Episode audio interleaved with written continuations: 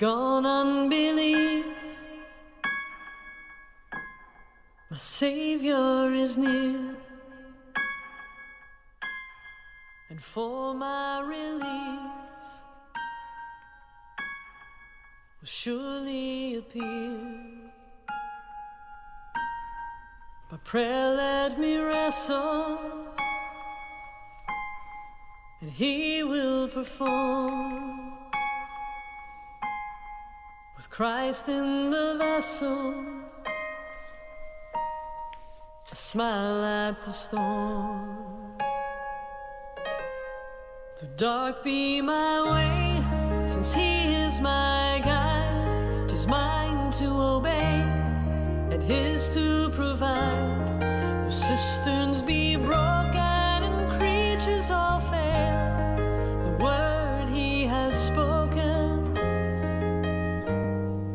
surely prevail.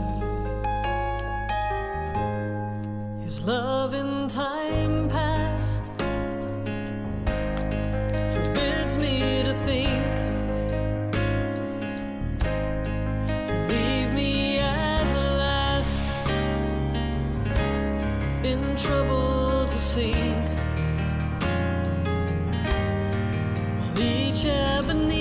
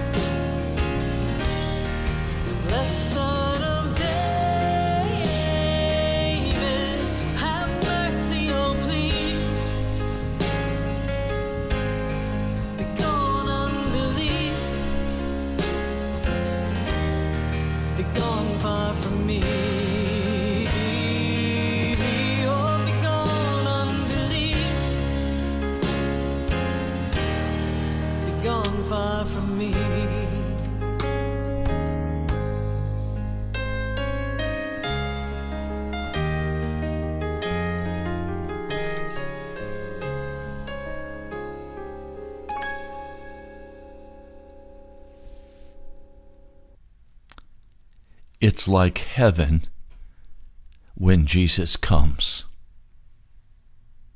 In the midst of the anguish and pain, it's heaven when Jesus comes. Because always he brings with him deliverance, healing, restoration, a change. When you have come to the end of yourself, you don't know which way to turn. You either sink down in despair, depression, I don't know what to do. I don't know what to think. I don't know where to turn. It's hopeless. I'm finished. It's over. Or you turn to anger and bitterness, blame. Sometimes some people even turn away from Jesus and seek some solace in a fortune teller or an astrologer. And they dive into occult mysticism. But when you have come to the utter end, and all is helpless, and somehow Jesus comes, it is like heaven. The skies open, the glory of God comes down.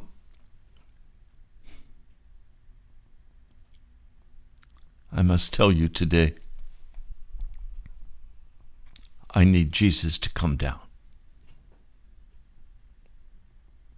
You're listening to Pilgrim's Progress. I'm Ray Greenley from the National Prayer Chapel. I'm so glad you've joined this broadcast today. I pray you can listen for the full hour.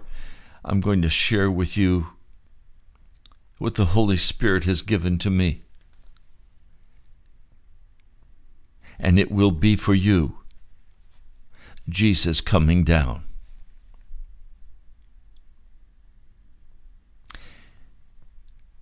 Almighty God, Lord Jesus, as I share this message, would you come and flood into the heart of each person who's listening? Would you bring healing and change and restoration? Would you bring a, an ardent cry to their heart that they must be right with you and that they need you? Lord, I come today and I need you. How many times people have said to me, Ray, why don't you just trust Jesus and do the best you can do? That's all anyone can expect of us. Lord, that has never answered the cry of my heart. For I have experienced your coming down, and it was like heaven came down. You have delivered me time after time, emotionally, physically, spiritually, financially.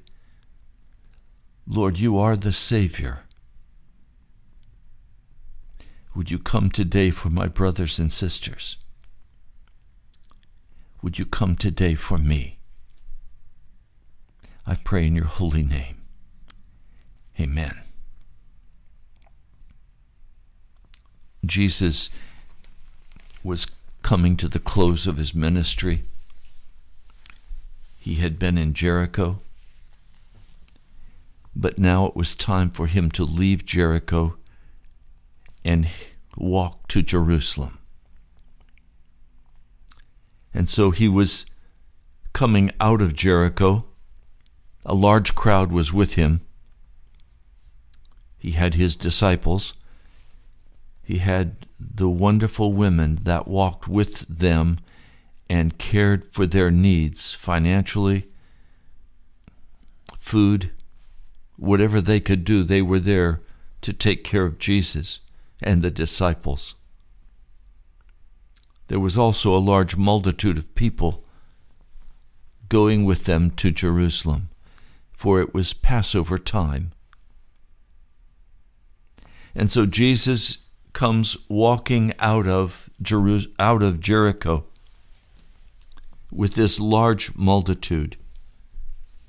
And there is a blind man sitting beside the road, and he is begging.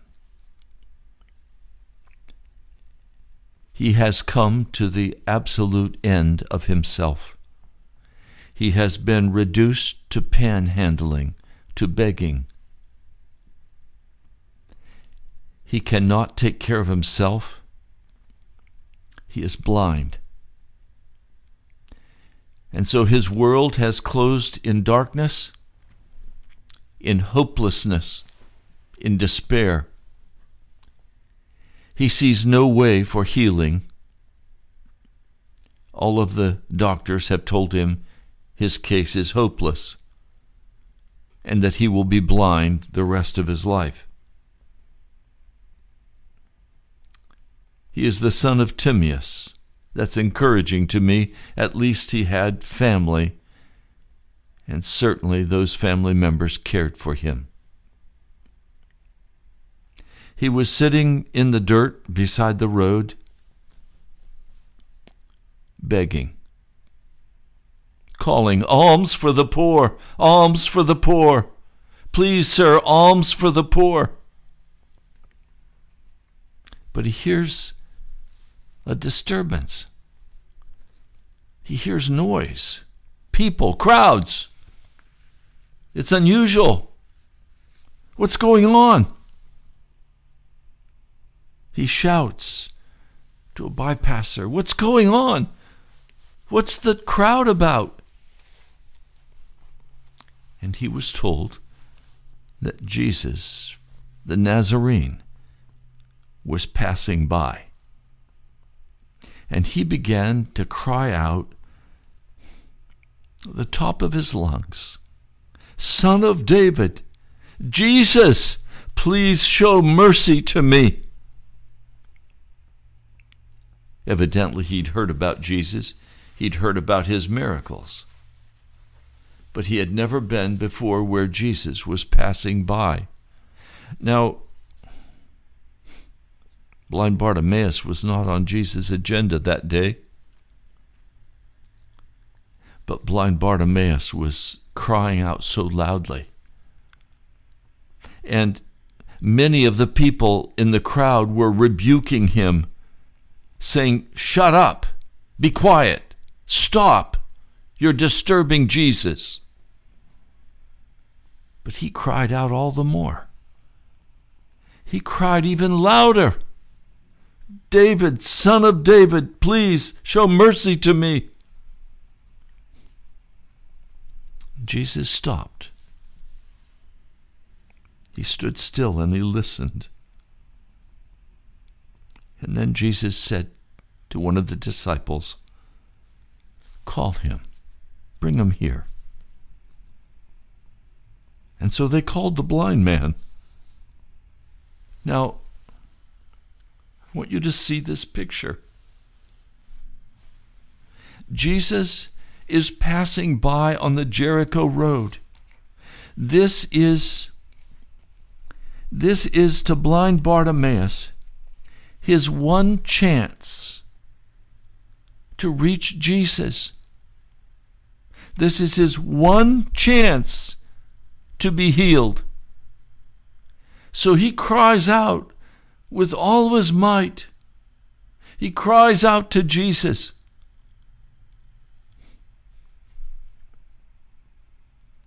He stood. He was told, Take courage. He's calling you. Now, I want to stop a moment. When I've been in this place, and I've been here many times in my life,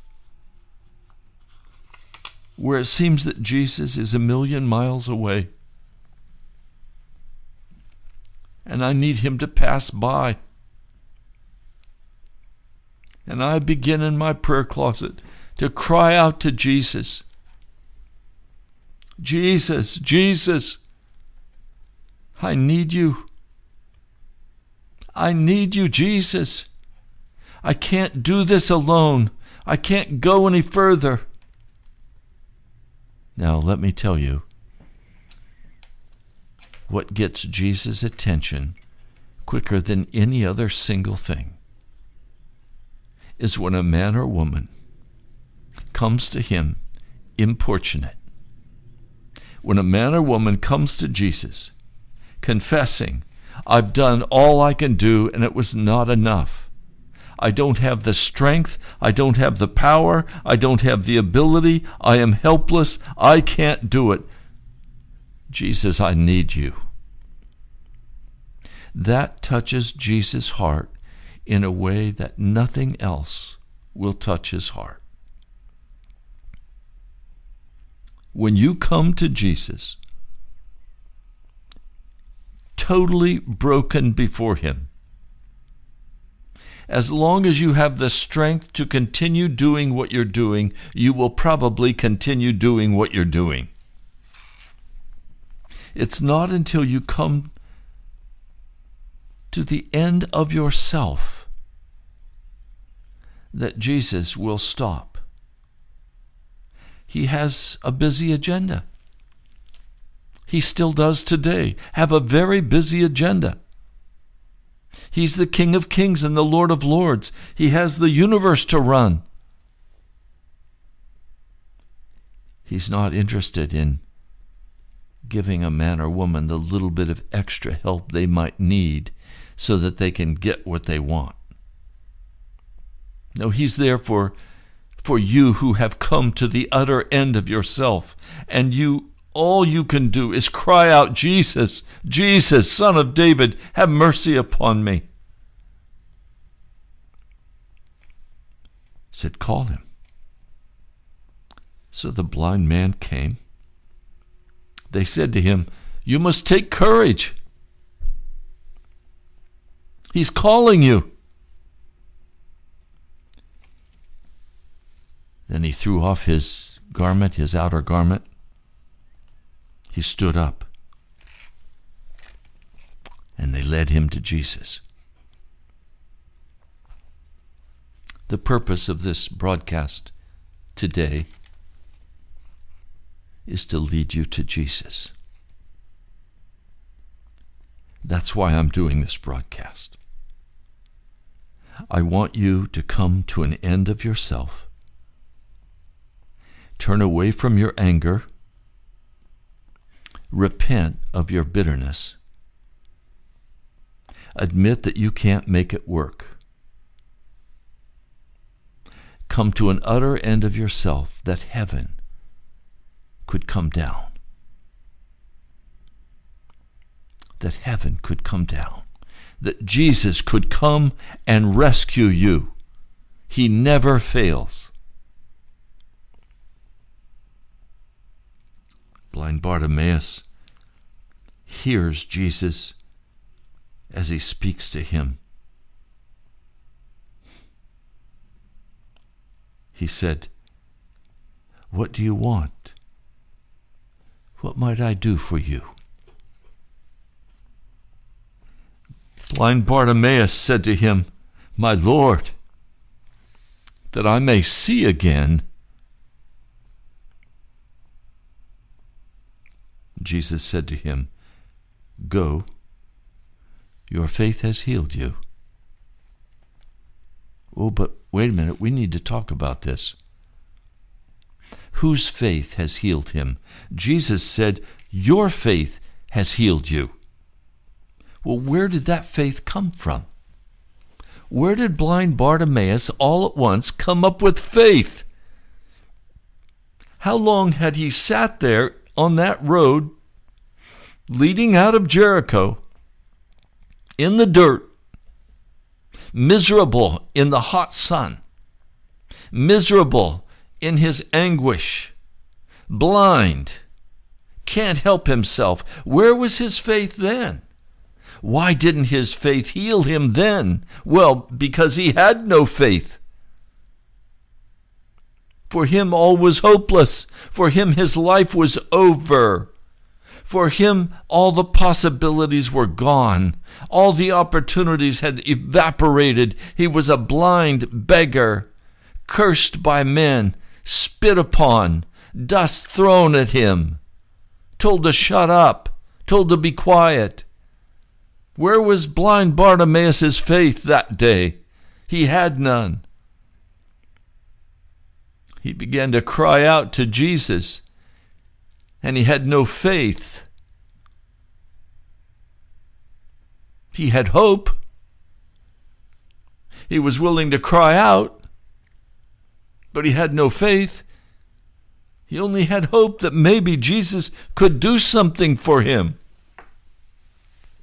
Many of us come to Jesus that way, hoping that Jesus can do something, but not really believing it in our heart because we've hoped so many times and we've been disappointed so many times. But now, it says, Go, your faith has healed you. That's what Jesus said to him. Well, where did the faith come, come from? It came from Jesus.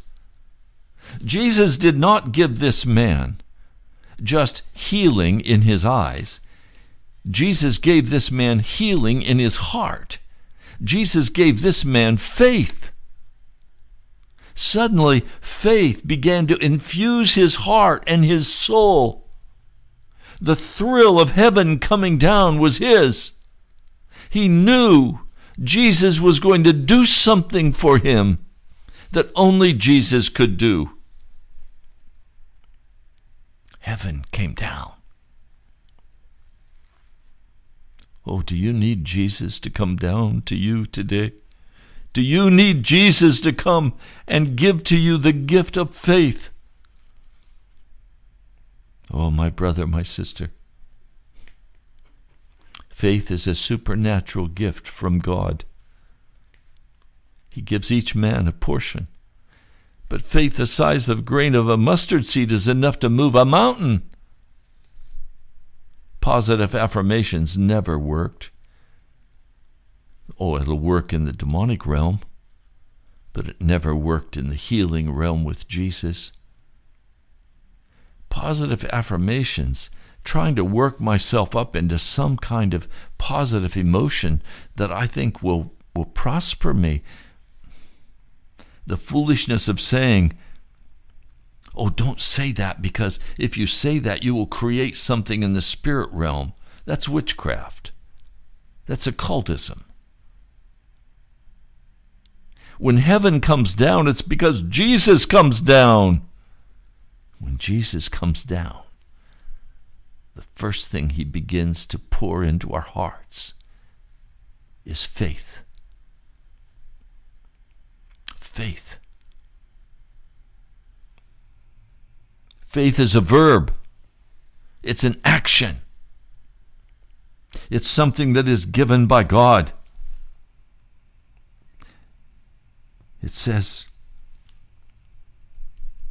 My Lord, that I may see again. And Jesus said to him, Go. Your faith has healed you. And immediately he saw again. Jesus didn't take several hours to kneel beside this blind man and beg God to heal him. He didn't do that.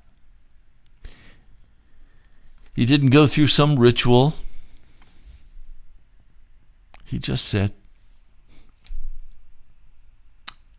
Your faith has healed you. And immediately he saw again and was following Jesus on the road.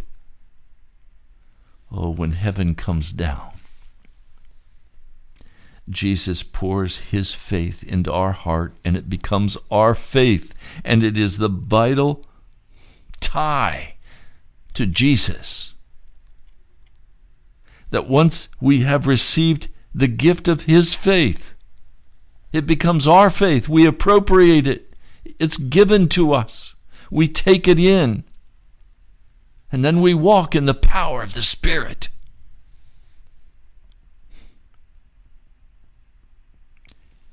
There's another story I want to share with you. The story I just shared with you is found in the 10th chapter of the book of Mark, verses 46 through 52. I want to share another story with you. Abraham. Abraham was having difficulty. He was getting older. Sarah was getting much older. He was pushing a hundred years of age. And yes, he had a son, but he had produced the son out of his own wickedness. I wonder if he was aware of that. Part of the problem Abraham was facing is that 13 years had now gone by since God had spoken to him.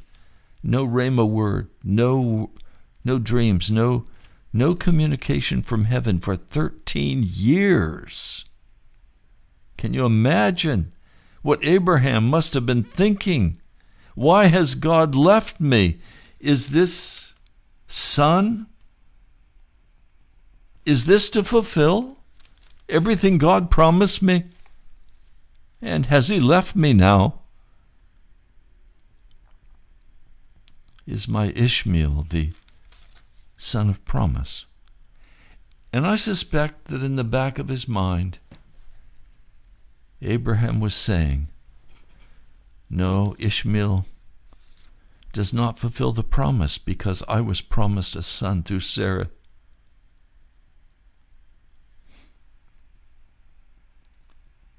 And then God spoke to him, and heaven came down. Genesis 17. When Abraham was 99 years old, the Lord appeared to him and said, I am God Almighty. Walk before me and be blameless. I will confirm my covenant between me and you, and will greatly increase your numbers. But before we go further, what has God said to him? He has said, I am God, Shaddai, El Shaddai.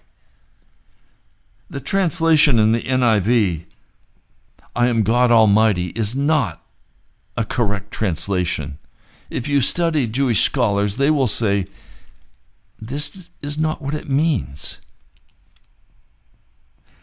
El Shaddai, El means Almighty, God, Almighty God. And then Shaddai. What does that mean in the Hebrew? Well, that word is used of a woman's breast all through the Old Testament. El Shaddai means I am God, your breast. I am God, your breast. What's he mean?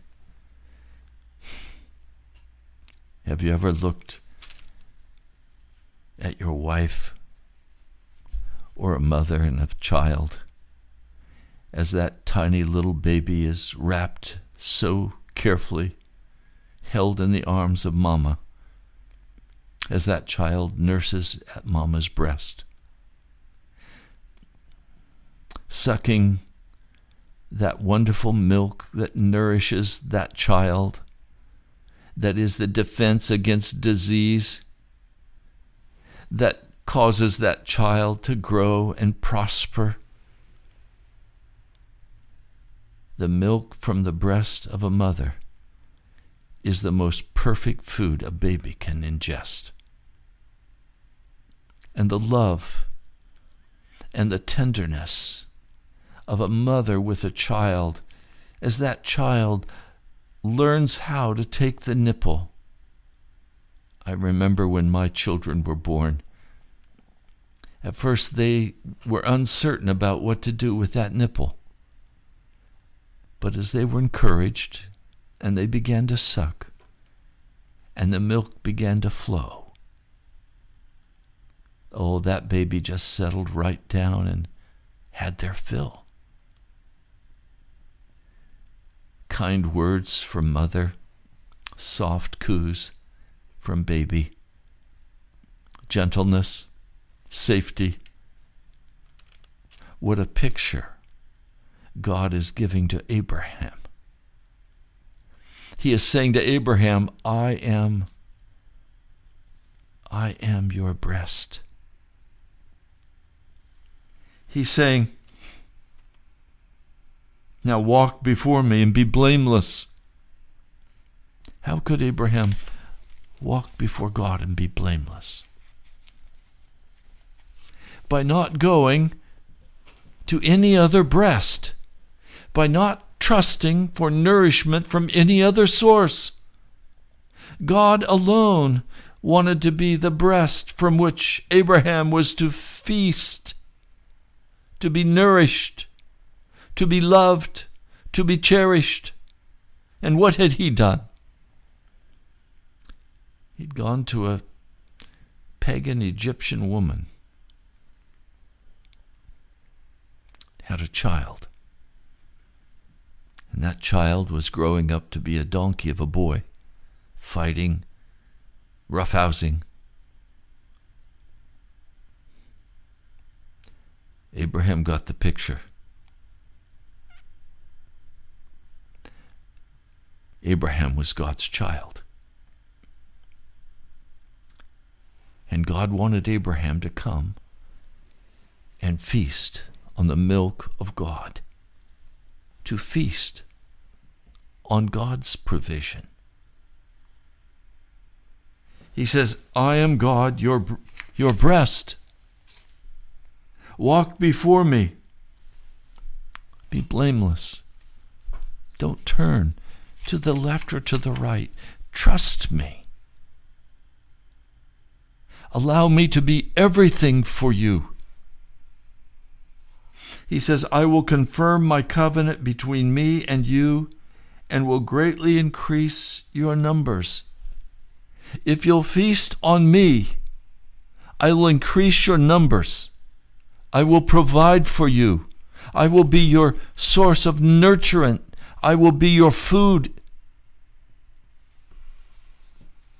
Abraham, or Abram as he was called, all he can do is fall face down on the ground before God. And then God begins to speak about his covenant with Abraham. You will be the father of many nations. No longer will be you be called Abram. Your name will be Abraham, father of many nations. For I've made you a father of many nations. I will come. Kings will come from you. I will establish my covenant as an everlasting covenant between me and you and your descendants the whole land of Canaan, where you are now, as an alien, I will give as an everlasting possession to you and your descendants after you, and I will be their God. I will be their breast, is what he's saying.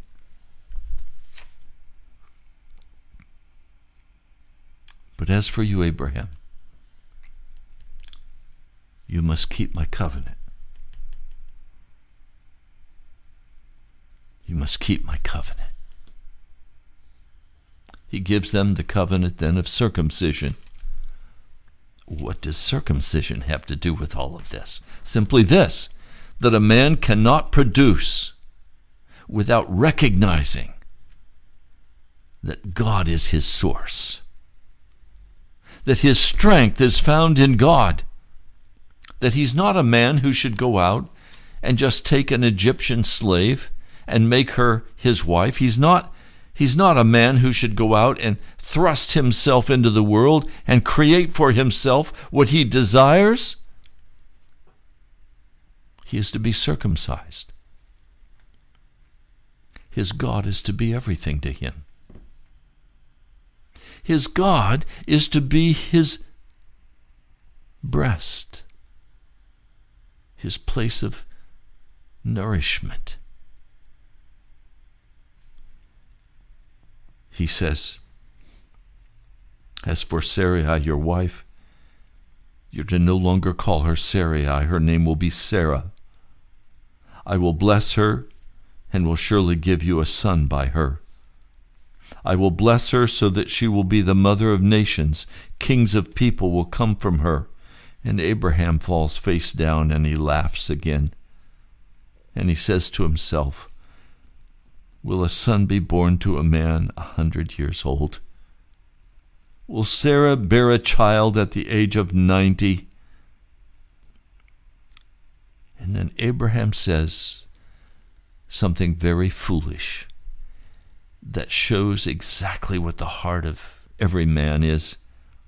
He says, If only Ishmael might live under your blessing. In other words, if only the works of my flesh, if only that which I create, you would bless God. Will you please bless what I'm trying to do here? How many have started a business and said, Oh God, will you bless my business?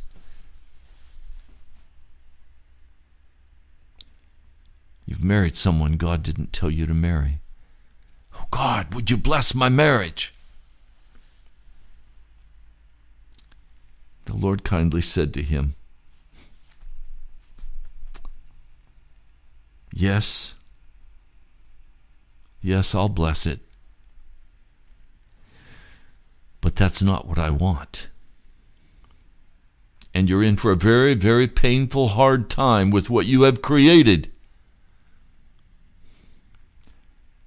until you repent and heaven comes down. That's what we cry for. We cry for heaven to come down. Now, in chapter 18, three visitors come to see them. One of them is the pre incarnate Jesus Christ with two angels.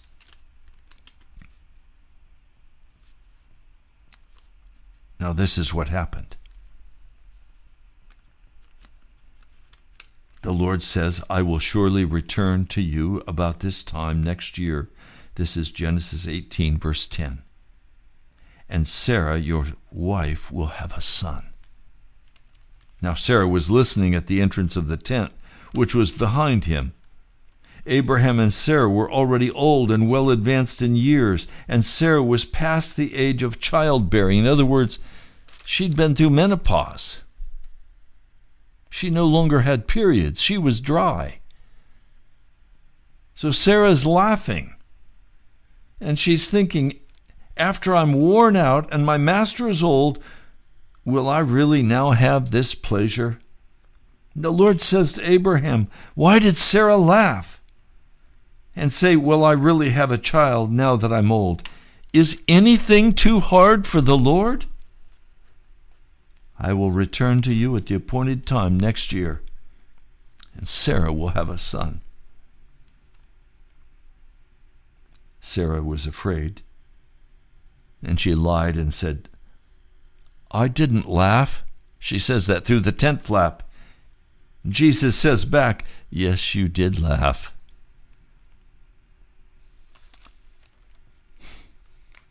It's not going to be 13 years again before the Lord speaks to Abraham.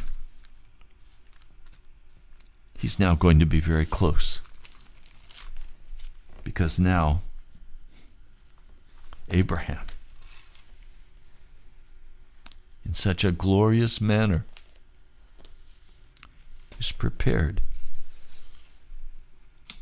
to feast at God's breast. Now, let me read one more passage of Scripture for you today. 2 Peter chapter 1. I'm going to begin reading with verse 4. He has given to us the precious and great promises that through these ye may be partakers of the divine nature. What's he talking about? That you may eat, that you may partake of, that you may ingest the divine nature. What's a baby doing when it's feasting on its mother's milk? It's taking in the very nurturance of that mother's body. That baby is partaking in mother, is feasting on mother. The scriptures say He's given to us the precious and great promises that through these you may be partakers of the divine nature, having already escaped from the corruption of the world by lust or by evil thoughts and deeds. Now, let me say some things out of my own heart.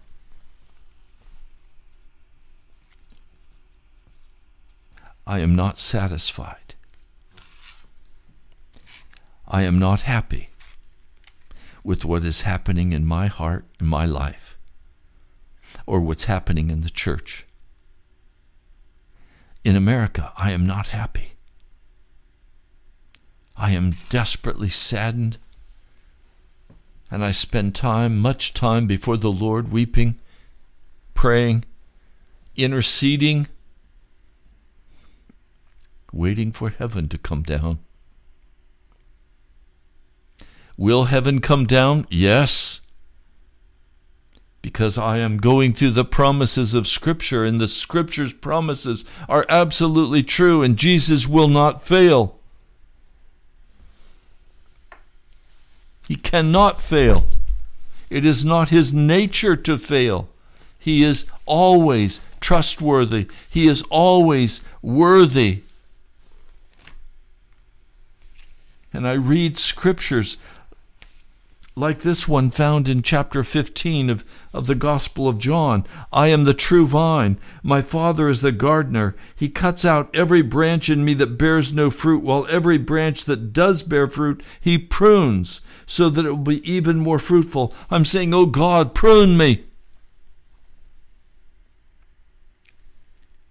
I'm saying, Lord, everything or anything that is in my heart or in my life that is not pleasing to you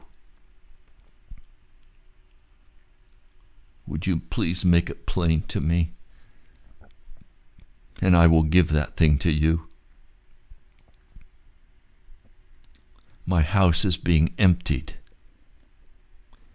My mind, my soul, is being emptied of everything of darkness and the flesh and the world and the devil. And I'm saying, Jesus, I'm at the utter end of myself.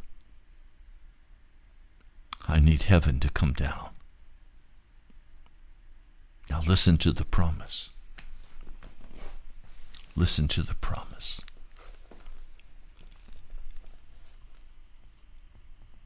Remain in me, and I will remain in you. No branch can bear fruit by itself, it must remain in the vine. Neither can you bear fruit unless you remain in me. I am the vine, you are the branches. If a man remains in me, and I in him, he will bear much fruit. Apart from me, you can do nothing. If anyone does not remain in me, he is like a branch that is thrown away and withers. Such branches are picked up and thrown into the fire and burned.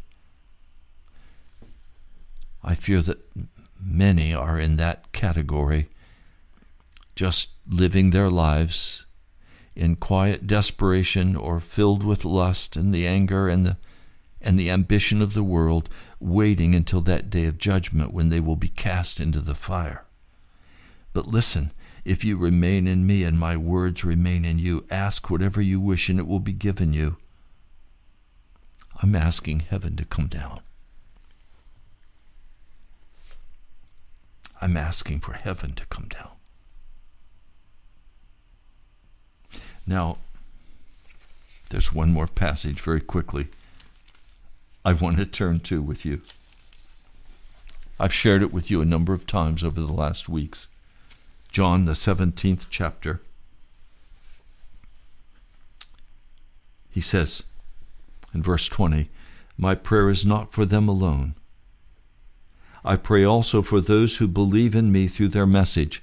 I believe in Jesus through the message of the apostles. That all of them may be one, Father, just as you are in me and I am in you. May they also be in us, that the world may believe that you have sent me.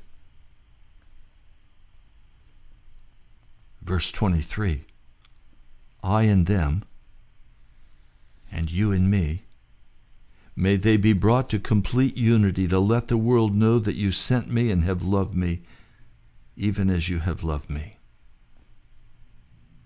Father, I want those you have given me to be with me where I am and see my glory. Now, we have just a minute left in this broadcast.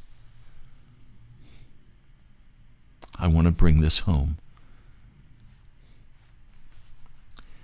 I need Jesus to come down and dwell fully in my life. That's why I'm emptying it out. That's why I'm purging everything that is from my life. I spoke to a brother yesterday. He took me to the new house that he's just moved into. He said to me how many truckloads he took to the garbage, to the dump. He said, We made a decision no broken furniture, no junk, nothing that was not necessary. It was all going to the dump. He said, We want to start over.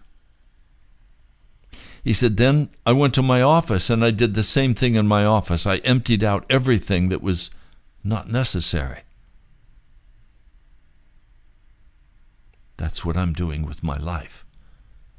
I'm emptying out of my life everything that is not necessary. I'm purging my life.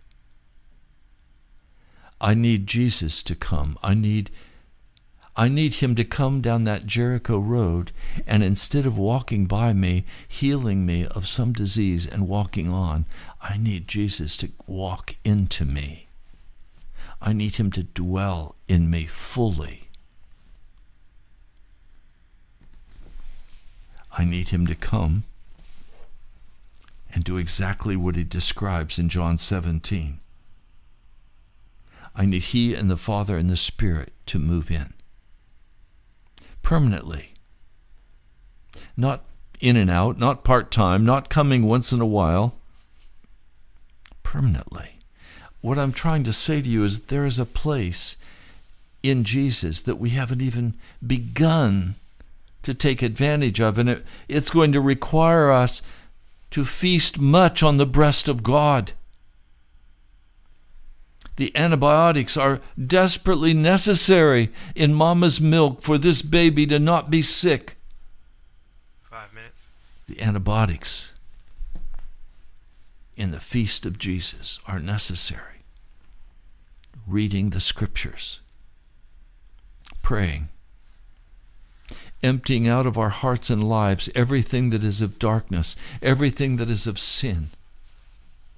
The books, the magazines, the videos, everything that leads me into darkness has to go. I don't want it in my life. Relationships that are destructive to my heart. People that are full of foolishness Yes, I'll minister. Yes, I'll call to Jesus. But I'm not going to settle down with them as friends and feast on their wickedness. I'm emptying my life out that there would be room for Jesus. And can I tell you? Jesus will never move into a man or woman's life when that life is already full of wickedness. Jesus is not going to move into a life that is already full of wickedness. The greatest joy in my heart has been those wonderful, wonderful times when Jesus has come down and He's answered my prayers. He's changed my situation. When He's come down and moved in your heart to give, and that money comes to pay for the radio, my heart rejoices in your wonderful generosity at the prompting of the Holy Spirit. The gifts of Jesus are incredible. But oh, I want Jesus to come, not just once in a while.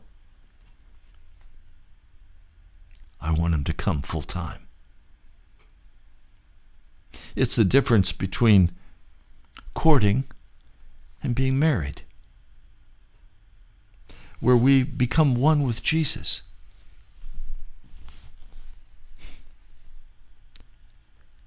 Are you crying out for heaven to come down? Do you need heaven to come down? Do you need Jesus? Is your heart as hungry for him as I am? Oh, my brother, my sister, get close to Jesus. He's the only one who can answer the cry of your heart. He's the only one who can satisfy your soul. Jesus and Jesus alone can give you the feasting nourishment Two minutes. that will bring joy to your heart. Well, we're out of time for today's broadcast. You've been listening to Pilgrim's Progress. I'm Ray Greenley from the National Prayer Chapel. If you've been encouraged by this broadcast today and would like to help support, we're coming to the end of the month and the radio bill will soon be due. If you'd like to help, would you write to me at the National Prayer Chapel, Post Office Box 2346, Woodbridge, Virginia 22195. You're also welcome to come and fellowship with the National Prayer Chapel. We're a house church. And if you'll call me, I'll give you the phone number. I'll give you directions for how to find us. Call 703 489 1785. That number again, 703 489 1785. Now, you can also go to our webpage where today's broadcast will be found for YouTube or for podcast. Go to nationalprayerchapel.com. Nationalprayerchapel.com. You can also just search in uh, YouTube for Pastor Ray Greenley or the National Prayer Chapel, and you'll find YouTube's there. God bless you, my brother, my sister. I love you. I pray heaven come down for you today. I'll talk to you soon.